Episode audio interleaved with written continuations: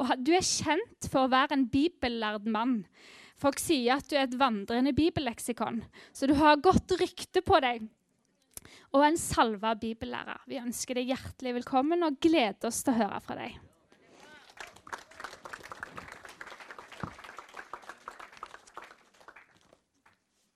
Da må jeg begynne med å ta meg litt vann.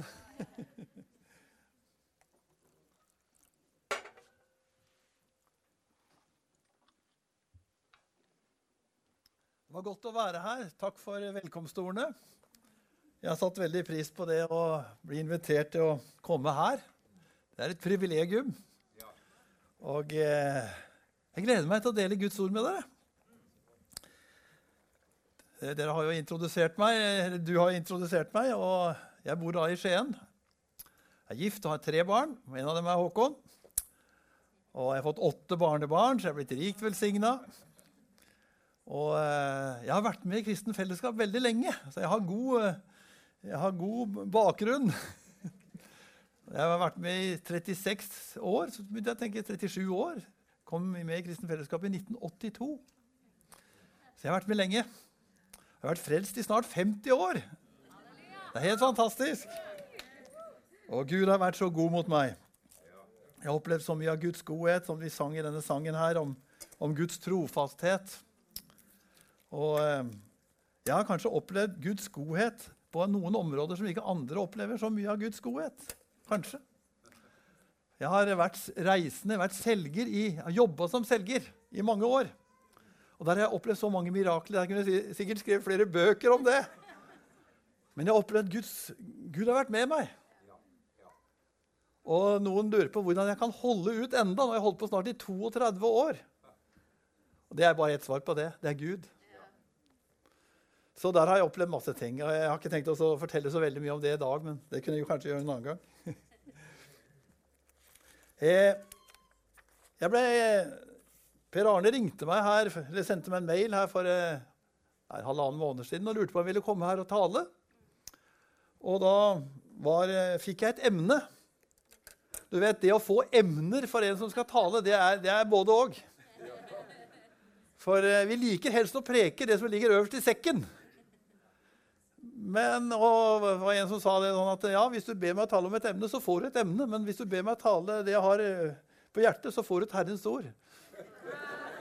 Men, eh, men jeg opplevde det denne gangen, at eh, når han sa hva jeg skulle tale om, så tenkte jeg det der, det der skal jeg jammen si ja til. For det kjente jeg at det hadde jeg litt lyst til, egentlig. Og det han da sa jeg skulle undervise om, det var i forbindelse med denne her serien som dere har hatt. Dette med korset og, og forholdet til, til Gud, forholdet til hverandre. Men så var det et tredje punkt. Det var forholdet til verden. Og, eh, og så var det dette med arbeidsplassen. Så det er det vi skal ha fokus på i dag. Det er vårt forhold til verden. Det er kanskje et litt sånn nisjeemne, men eh, fordi at jeg kommer til å vinkle det litt annerledes enn det tidligere talere her har gjort. Fordi at eh, forholdet til verden det er ganske sånn tosidig. Og så skal jeg snakke om arbeidsplassen. Men for å begynne da med, med forhold til verden, så vet du at i Bibelen så har vi to sider der. Du har den ene siden det er dette her at For så høyt har Gud elsket verden, at han ga sin sønn den barnet.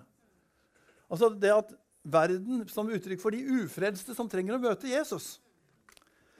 Men Bibelen taler mer om en annen side ved verden.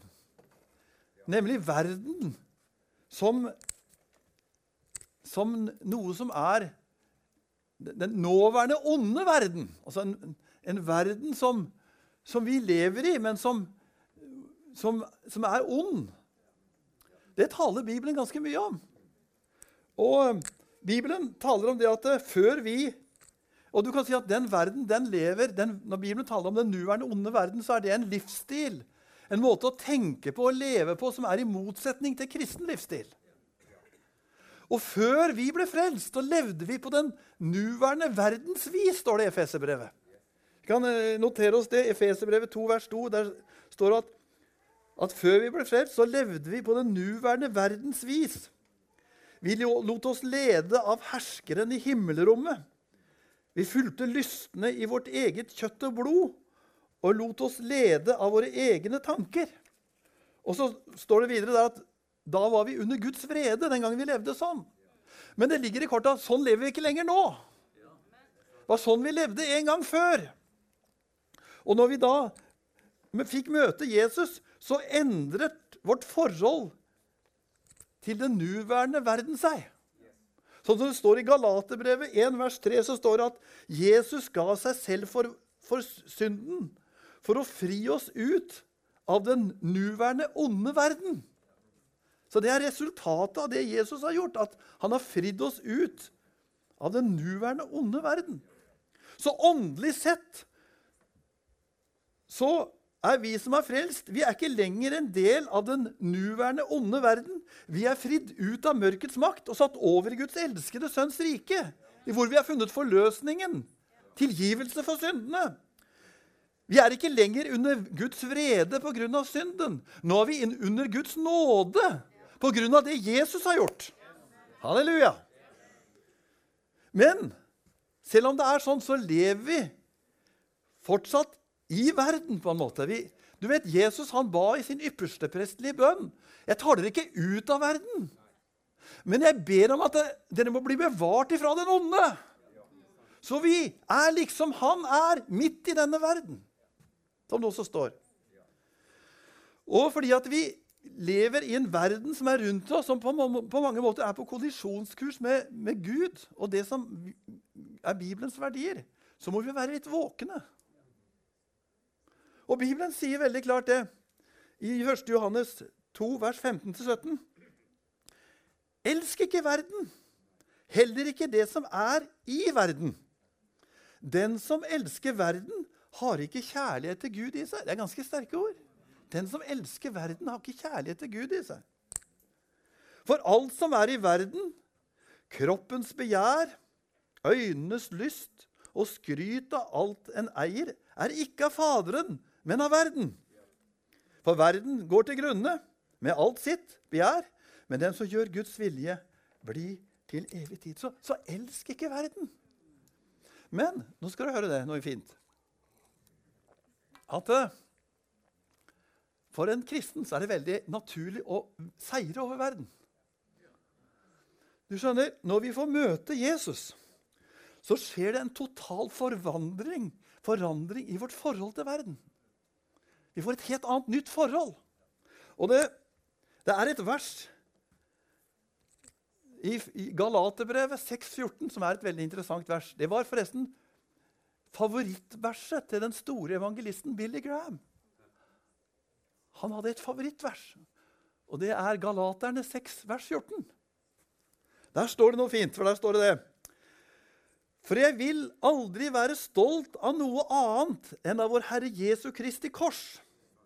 Ved det er verden blitt korsfestet for meg, og jeg for verden.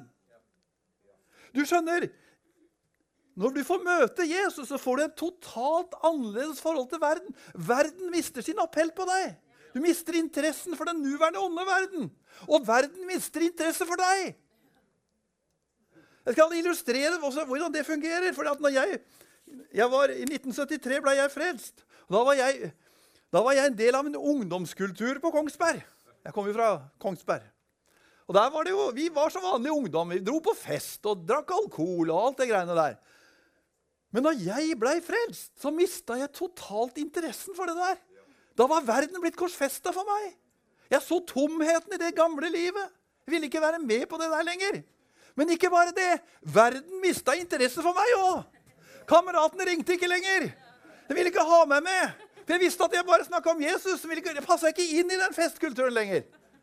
Så verden ble korsfesta for meg, og jeg ble korsfesta for verden. Det ble en total forandring. Det er det som er når du blir frelst. Så blir du fridd ut fra det gamle. vet du. Og det er så viktig at folk blir født på ny. Du, Det står at alt som er født av Gud, seirer over verden. Og det som seirer over verden, det er vår tro. Derfor er det så viktig at folk blir født på ny, for da seiler de nemlig over verden. Og Jeg tenker på unge som vokser opp i menigheten. de unge som vokser opp, hvor viktig er det at de får møte Jesus og bli født på nytt? Det er så viktig. Fordi at hvis de blir født på ny i unge år, så er ikke verden farlig lenger. Du skjønner, Da, da, da spiser ikke verden de opp. For da kan de gå på kino, men de faller ikke fra. De kan være der ute i verden, men de ser tomheten i det livet der, så de vokter seg. Og den onde rører de ikke. Men hvis de ikke er født på ny, hvis du vokser opp i menigheten, menighetsbarn vokser opp, og de ikke får møte Jesus, så blir de veldig fort fanga inn av den nuværende onde verden. Da går det som jeg har sett et par tilfeller i Skien, hvor uh, unge har vært med og gått på møtene, og så plutselig er de borte. Så har de blitt samboere. Fordi de hadde ikke fått møte Jesus, og da glei de bare inn i, i, i en verdens måte å tenke og leve på. Derfor er det så viktig at de unge blir født på ny. Da, seirer de over verden. Da er Guds ord i de. Da avslører de tomheten i det verdslige livet. Og, bærer, og går greit gjennom ungdomsåra og står på for Jesus. Men selv om vi på en måte er Du kan si vi er Vi har et DNA i oss, vi, er, vi har et liv i oss som seirer over verden. Så betyr ikke det at ikke verden kan øve en, en negativ innvirkning på oss. Og Det ser vi i Bibelen. For eksempel, så står det om en som heter Demas. Han var en medarbeider til Paulus. Så står det Demas forlot meg, for han fikk denne verden kjær. Og et annet sted, og det kjenner, ordet kjenner dere som er bibellærde folk godt, Romerne 12, vers 2, så står det 'Sikk dere ikke lik med denne verden. Eller som det også står nå i det nye Innrett dere ikke etter den nuværende verden, men la dere forvandle ved at sinnet fornyes, så dere kan dømme om hva som er Guds vilje, det gode, det som er til glede for Gud, det fullkomne. Hva er nøkkelen til ikke å bli presset inn i verdens form? Det er også en oversettelse av Romerne 12, vers 2.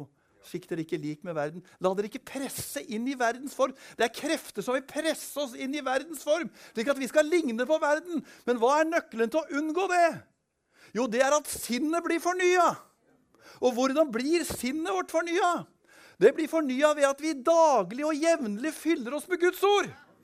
Slik at vi lærer oss å tenke som Gud, leve som Gud. Da blir vi et annerledes folk.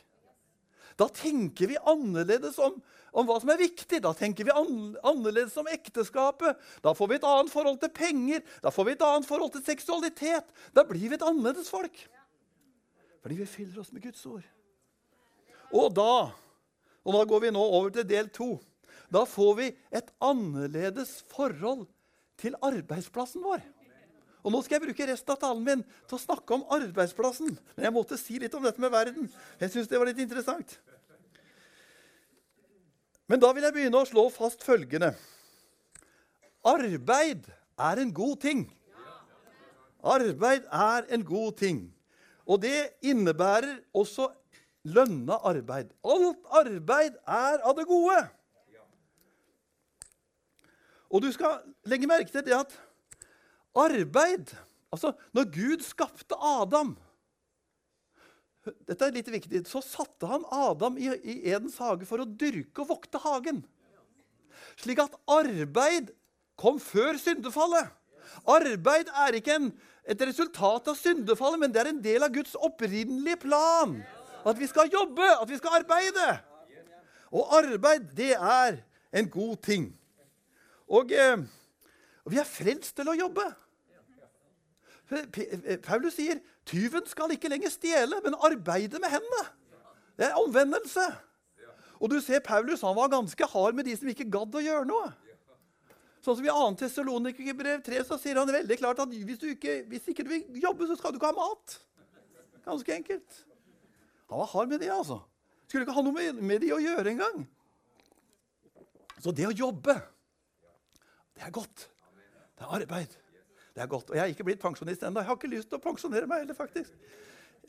Foreløpig, i hvert fall. En dag må jeg gjøre det. Men jeg liker å jobbe under Guds velsignelse. Halleluja. Så, så arbeid, det, det, er noe godt. Og en ting som jeg syns er veldig jeg har jo vært selger i mange år og reist rundt. Men noe av det jeg syns gir meg en veldig tilfredshet, det er når jeg har jobba gjennom en uke, og så kom jeg til slutten av uka, og så ser jeg meg tilbake og sier denne uka har vært god.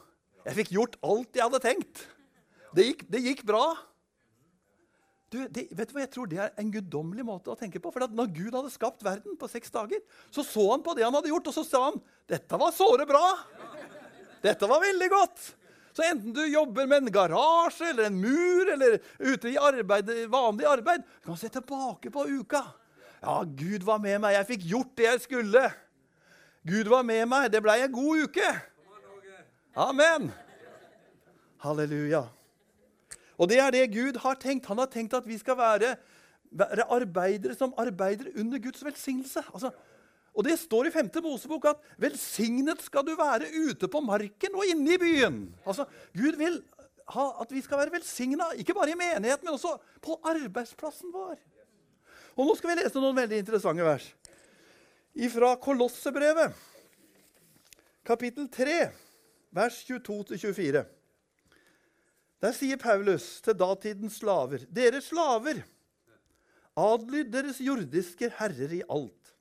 Vær ikke øyentjenere som bare vil gjøre mennesker til laks, men adlyd dem av et oppriktig hjerte, i ærefrykt for Herren. Alt arbeid skal dere gjøre helhjerta, for det er Herren og ikke mennesker dere tjener. Og dere vet at Herren skal gi sin arv som lønn. Tjen Herren Jesus.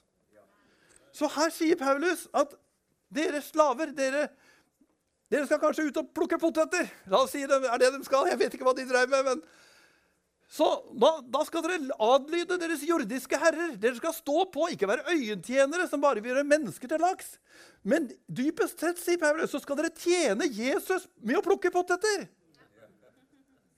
Dere skal tjene Herren i det daglige liv. Det er, er Herren dere tjener. Dere skal, alt arbeid skal dere gjøre som for Herren. Og du, det er så viktig å ha det perspektivet på sitt daglige arbeid. Jeg regner med at det er mange her som, som er i arbeid, som skal på jobb i morgen. Tenk på det i morgen når du våkner. Jeg skal ikke på jobb, på jobb bare for å gjøre den jobben, men jeg skal på jobb for å tjene Herren. Jeg skal ut der i arbeidslivet. Jeg er sykepleier. Ja, men da skal jeg være den beste sykepleieren i morgen. Jeg skal der og tjene Herren. Du, det er så viktig å ha dette perspektivet. For det ville være ille hvis den tida vi er på jobb, ikke telte, liksom. Noen ganger kan du få inntrykk av at det, livet det begynner klokka fem om ettermiddagen. Når du har kommet hjem og spist middag, da begynner tjenesten for Jesus. Vet du hva? Det er ubibelsk. Det er helt ubibelsk. Du skjønner, Tida du er på jobb, tenk på det om det ikke telte. Det er en tredjedel av, døgnet er du på jobb. Så teller ikke det for Jesus. Det teller. Det er ikke en transportetappe når du går på jobb. Det er ikke en sånn parentes i livet som du liksom må gjennom bare for å tjene dine penger. Men du er der for å tjene Herren. Vi lever ett liv. Det er ett liv. Vi tjener Herren i familien, vi tjener Herren i menigheten, og vi tjener Herren når vi er på jobben. Amen. Det er ett liv. Og det har gjort at jeg har holdt på med dette salget mitt i 32 år. Fordi at Noen ganger så blir jeg lei det der å være selger. egentlig, Men så tenker jeg ja, men jeg skal tjene Herren. Jeg skal ut og smile til folk i dag. Jeg skal velsigne dem, jeg skal banke dører, og så skal jeg, skal jeg være hyggelig. Og så skal de få kjenne Jesu nærvær når jeg kommer inn døra. Jeg skal velsigne dem. Om jeg ikke får solgt noe, det spiller ingen rolle. Bare jeg får, bare jeg får velsigne dem. Noen ganger sier jeg det til meg sjøl for, for, å finne litt mening i, i, i, i, en dag hvor jeg tenker skal jeg ut med disse koffertene igjen. Nei, jeg skal, velsi, jeg skal, jeg skal jeg skal bringe Jesus med meg. Jeg ber at Jesu liv skal åpenbares i min dødelige kropp, som det står. At det skal strømme levende vann ifra mitt indre, slik at de merker det når jeg kommer inn døra. Jeg har fått vitne for mange også opp gjennom åra.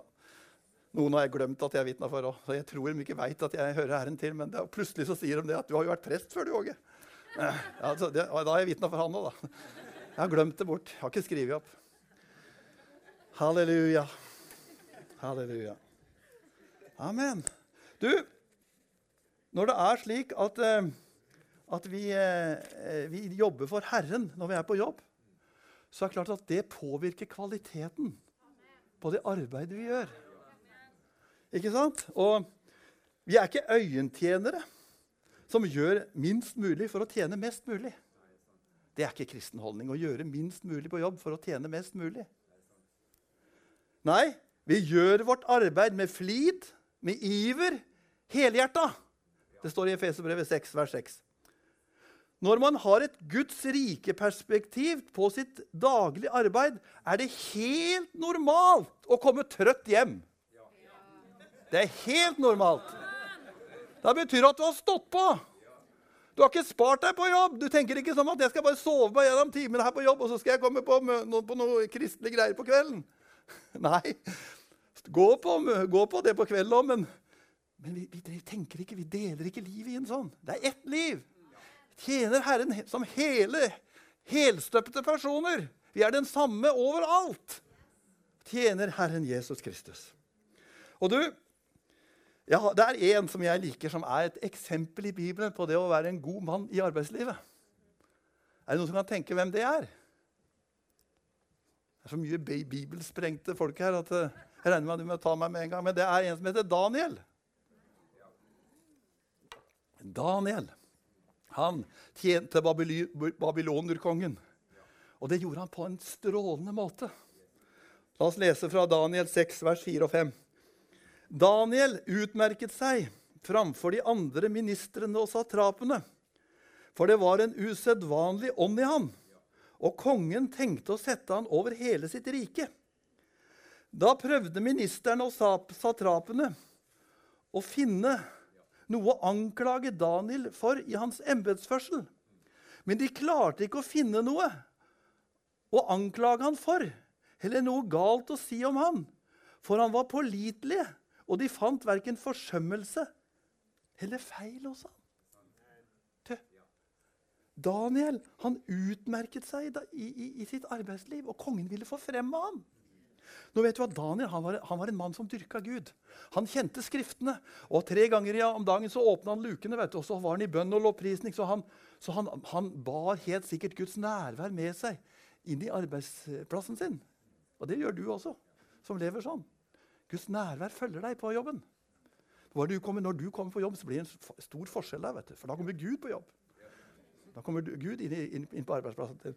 Men det som, men det, det som gjorde at, at, at, at han utmerka seg, det var måten han utførte sitt arbeid på. Det var ingen forsømmelse. Han, han var punktlig med alt. Han, det var ingenting å sette fingeren på. Du, det er sånn jeg ønsker å, å, å opptre i arbeidslivet. Ingen har noe å anklage meg for. For jeg gjør alt det jeg skal. Det er en som har sagt forresten det at uh, den som får, får forfremmelse i arbeidslivet, vet du hvem det er? Det er de som gjør det de har betalt for, og litt ekstra. Er, kanskje Daniel var en sånn en. Jeg vet ikke. Men i hvert fall Daniel skilte seg positivt ut med måten han utførte sitt arbeid på. Det var, det var, var eksellent, altså. Det var terningkast seks. Her var det en mann som virkelig tjente babylonkongen på en sånn måte at han, han kunne stole på ham. Det var ikke feil, det var ikke forsømmelse. Du, Sånn ønsker jeg egentlig å utføre mitt arbeid også. Det er ære for Jesus. Men hva var hemmeligheten? Ifølge Daniel 6. Nå skal du høre her. Det som var hemmeligheten, det var, det var en usedvanlig ånd i ham. Vet du hvem, hvem ånd det var? Det veit jeg. Det var Den hellige ånd. Og den samme ånd bor i deg. For det er den ånd som reiste Kristus opp fra de døde, og som er i deg. Og du, det sier meg det følgende Vi vet at Den hellige ånd er gitt for at vi skal være et vitne for Jesus. og alt det der, for frimodig. Men den, også, den, er også der for at vi skal gjøre en ekstraordinær god jobb på jobben vår. Den tilskynder oss til å gjøre et arbeid som er til ære for Jesus, som herliggjør ham. Du vet, verden du skjønner, verden se, se, på, se, hva du driver med. skjønner du. Vi er Kristi brev, kjent og lest av alle mennesker. Verden følger med. De vet hvem du er. De vet at du er kristen. De følger med. Jeg, glø, jeg skulle, nå, dette hadde jeg ikke tenkt å si, men jeg lurer på jeg skal fortelle den historien. Den er ikke veldig positiv for min del, da, men jeg glemmer det aldri. Når jeg gikk på, på skolen, da, så hadde jeg et fag som heter fransk. Jeg gikk på videregående på Kongsberg. Jeg var nyfrelst. Var, ikke veldig, var kanskje ikke for litt lite opptatt av skolen og litt mye opptatt av Jesus akkurat da. Men så hadde vi fransk, og så, og så hadde jeg en lærerinne som var vanskelig, for hun, hun, hun, kunne aldri, hun, kunne høre deg to dager etter hverandre, og så kunne det gå en, en, måned før hun hørte deg, så du fant aldri ut av systemet hennes. Så du kunne aldri være trygg når du måtte oversette den franskleksa. Så vi kunne ikke liksom beregne at nå, jeg, nå, hadde jeg det, nå er det ikke så farlig. Så var det en gang som jeg hadde, som jeg hadde le, fått han foran meg til å bare skrive av det han hadde funnet fram. Så jeg, hadde, jeg, kunne ikke dette ordentlig, og så blei jo Åge Pettersen les. Og jeg, og jeg, jeg ble avslørt at dette her hadde jeg skrevet av ham foran meg. Og, sånn. og da var det en som heter Magne Lie, som ropte ut Å, du er en kristen! Jeg glemmer det aldri. Jeg skulle ønske det var et høl under, under, under, under, der jeg sto. Og jeg husker, Men så hadde jeg noen gode venner, så vi fikk snakke sammen i friminuttet. Jeg fikk be om tilgivelse og legge det bak meg. liksom sånn, Men jeg glemmer det aldri! Det du vet, Jeg var jo så frimodig på skolen. Jeg hadde jo vitnesbyrd og jeg hadde jo hele klassen i min hule hånd omtrent. Altså, Jeg, jeg vitna og jeg så, Men du vet, det der skjedde.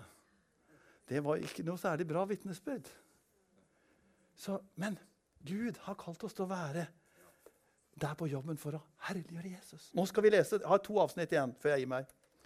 Jeg vet ikke hvor mye klokka er blitt, men jeg har litt igjen. Ti på ja. Den står jo på det samme hele tida. Men jeg har noen interessante ting igjen. så Jeg tror jeg må ha med det òg. Vi, eh, vi, har Titus brev. Titus 2.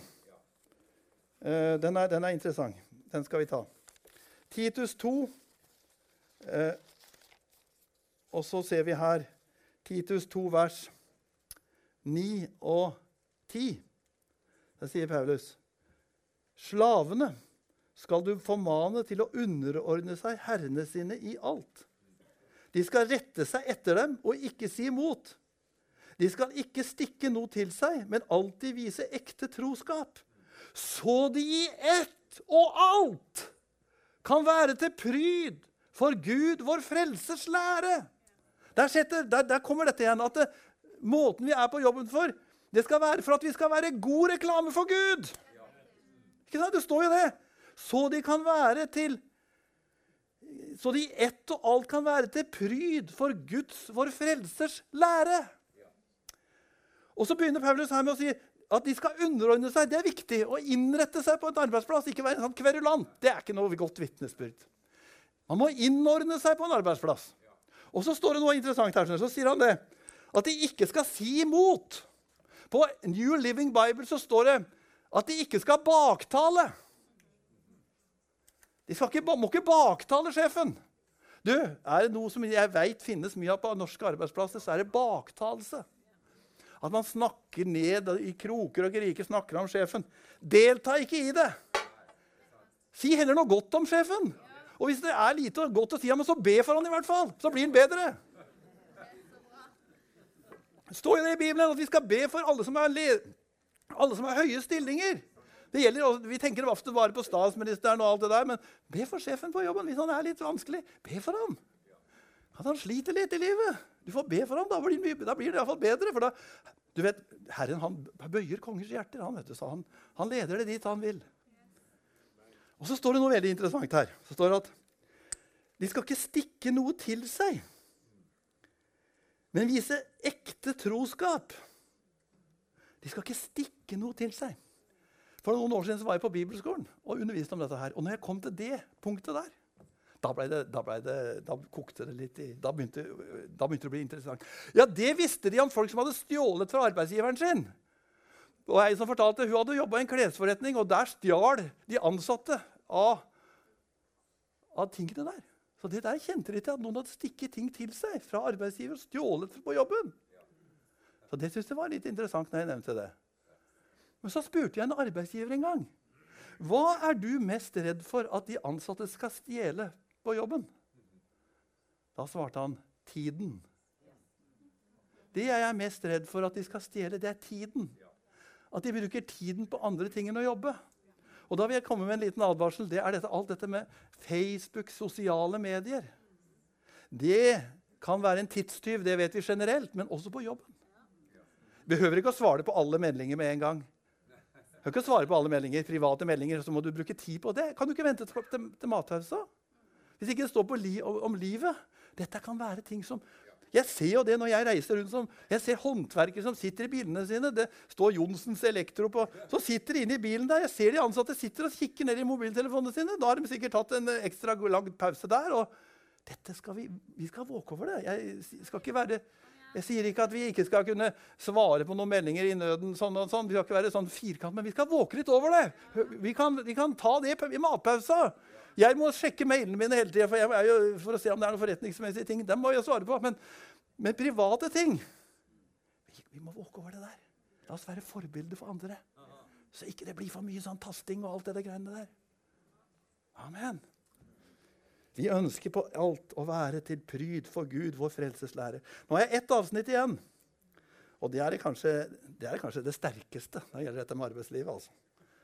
Det er første Peter 2, vers 18. Vi kan lese det. Det står at vi skal legge vind på opplesning av Skriften. Dere tjenestefolk skal med ærefrykt underordne dere herrene deres ikke bare de gode og vennlige, men også de vrange. For det er godt om noen finner seg i uforskyldt lidelse fordi samvittigheten er bundet til Gud.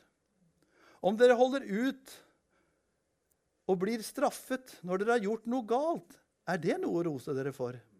Men om dere holder ut i lidelser når dere gjør det rette, da er det godt i Guds øyne. Det var jo dette dere ble kalt til, for Kristus led for dere og etterlot dere et eksempel for at de skulle følge i hans fotspor. Han gjorde ikke synd, og det fantes ikke svik i hans munn. Han svarte ikke med hån når han ble hånt. Han truet ikke når han led, men overlot sin sak til han som dømmer rettferdig. Det vi stopper der. Dette her er et veldig interessant vers. Dette her må følge Jesu fotspor. Men de aller fleste som berører det ordet, de, de, de, de ser ikke sammenhengen. De forkynner i hvert fall ikke sammenhengen. For sammenhengen det ordet er satt i, det er livet på arbeidsplassen. Det er det det er. Det dreier seg om dette her å, å underordne seg på en arbeidsplass også når sjefen er urimelig. Ikke bare, Han sier her Legg merke til det her. så han sier, Dere tjenestefolk skal ærefrykt underordne dere herrene deres. Ikke bare de gode og vennlige, men også de vrange, eller de urimelige, som det står. Så Paulus sier at selv om det er noen sånne noen urimelige sjefer som dere har, dere tjenestefolk. De kan til og med komme til å skjelle, skjelle dere ut. Det han sier, at dere skal følge Jesu fotspor. Han som ikke tok igjen når han ble utskjelt. Om du, om du har noen sånne som er urimelige mot deg, så skal du underordne deg de òg. Jeg vet at vi lever ikke i, to, i to, er, Nå lever vi i 2019. Det er fagforeninger, og det er medarbeidersamtaler. Og, ja, ja, for all del. Jeg tror på det. Så, jeg sier ikke nå at du ikke skal kunne ta opp ubehageligheter på jobb. og sånn. Jeg tror på det. Men ha dette som bakteppe. Dette er Guds ord, dette òg. Det er ikke vits i å, å, å fare oppover alt. Bibelen sier i ordspråkene 'klok er den som tier når han krenkes'. Du skal fare over og, ta, ta, alt. Det kan hende at du på jobben skal vise et eksempel på ting som går deg litt imot, men så skal du underordne deg likevel. Jeg, jeg, har jo sagt at jeg har, har, vært i jobb i salg i 32 år. Og jeg har veldig veldig mye godt å si om den arbeidsplassen. Jeg har hatt fantastisk, en fantastisk arbeidsgiver i NCH Norge. Men her nå nylig, så opp, jeg har opplevd også noen ganger jeg har måttet svelge noen kameler. Altså. Og nå ganske nylig så skjedde det noe i omorganiseringen av firmaet. Jeg er jo begynt en gammel mann, 64 år. Jeg skjønner at firmaet ikke kan satse så veldig på meg lenger. De må satse på de unge. Og det ble en omorganisering og det ble en forandring på ting som gjorde at jeg gikk ned litt i lønn og tapte litt. Jeg kunne selvfølgelig stått på krav og si at jeg holdt på i 32 år, men nei. Og det tror Jeg jeg, jeg kjenner Guds ord. Nei, nei. Jeg kjemper ikke for meg sjøl. Jeg kan kjempe for andre når de blir dårlig behandla. Det er noe annet. Men å kjempe for meg sjøl, det vil jeg ikke gjøre. Jeg, jeg, så jeg tenkte la gå. La gå. Dette har Gud tillatt. Jeg tenker sånn ofte. Det har Gud tillatt det. Det går bra. Jeg skal klare meg. Så jeg tenkte på det som Du, du måtte ha Guds ord til deg i hverdagen og la det få prege deg. Og så skjedde det noe etterpå etter en stund som var veldig positivt. Da. Men Jeg kan ikke ta hele den historien. Men Jeg tror, jeg tror på det som Bibelen lærer om, om arbeidslivet. Og nå skal jeg avslutte. og Det har vært sikkert en del ting dere tenker på. Men det viktigste som jeg føler at jeg må få sagt, det er dette her. Tenk på det når du skal på jobb i morgen. Du skal tjene Kristus der. Tenk på det, at det er ikke en, det er ikke en parentes i livet. Det er noe, det er ikke noe som ikke betyr noe. Er ikke, du er ikke på jobb bare for å tjene til livets opphold. Selvfølgelig er det det òg. Og du kan øh, også kanskje at du er på jobb for å gi noe som tyven skal ikke stjele. Han skal ha noe å gi til dem som trenger det. Der kommer Paulus med et annet perspektiv på, på det å tjene penger. Ikke bare for seg sjøl, men gi til andre. Men du går på jobb, og du skal tjene Jesus der. De timene du er der, er viktige. Kan, det kan bety noe. Du kan legge et grunnlag for at mennesker skal bli frelst. Du kan selvfølgelig få vitne for noen, men, men, men, måten du gjør, er der på, det kan ha stor innvirkning. Og du påvirker over lang tid. Tenk på det. Det er, det er mange dager. Og, og, Gud vil at du skal være god reklame for Jesus der. Så vil anledningen også komme hvor du kan vitne. Og der, det kan f.eks. være sosiale settinger. Det har jeg vært med på mange eh, rare ting i jobben min. Og der har jeg fått vitne mange ganger for, for Jesus. Og ja. Amen.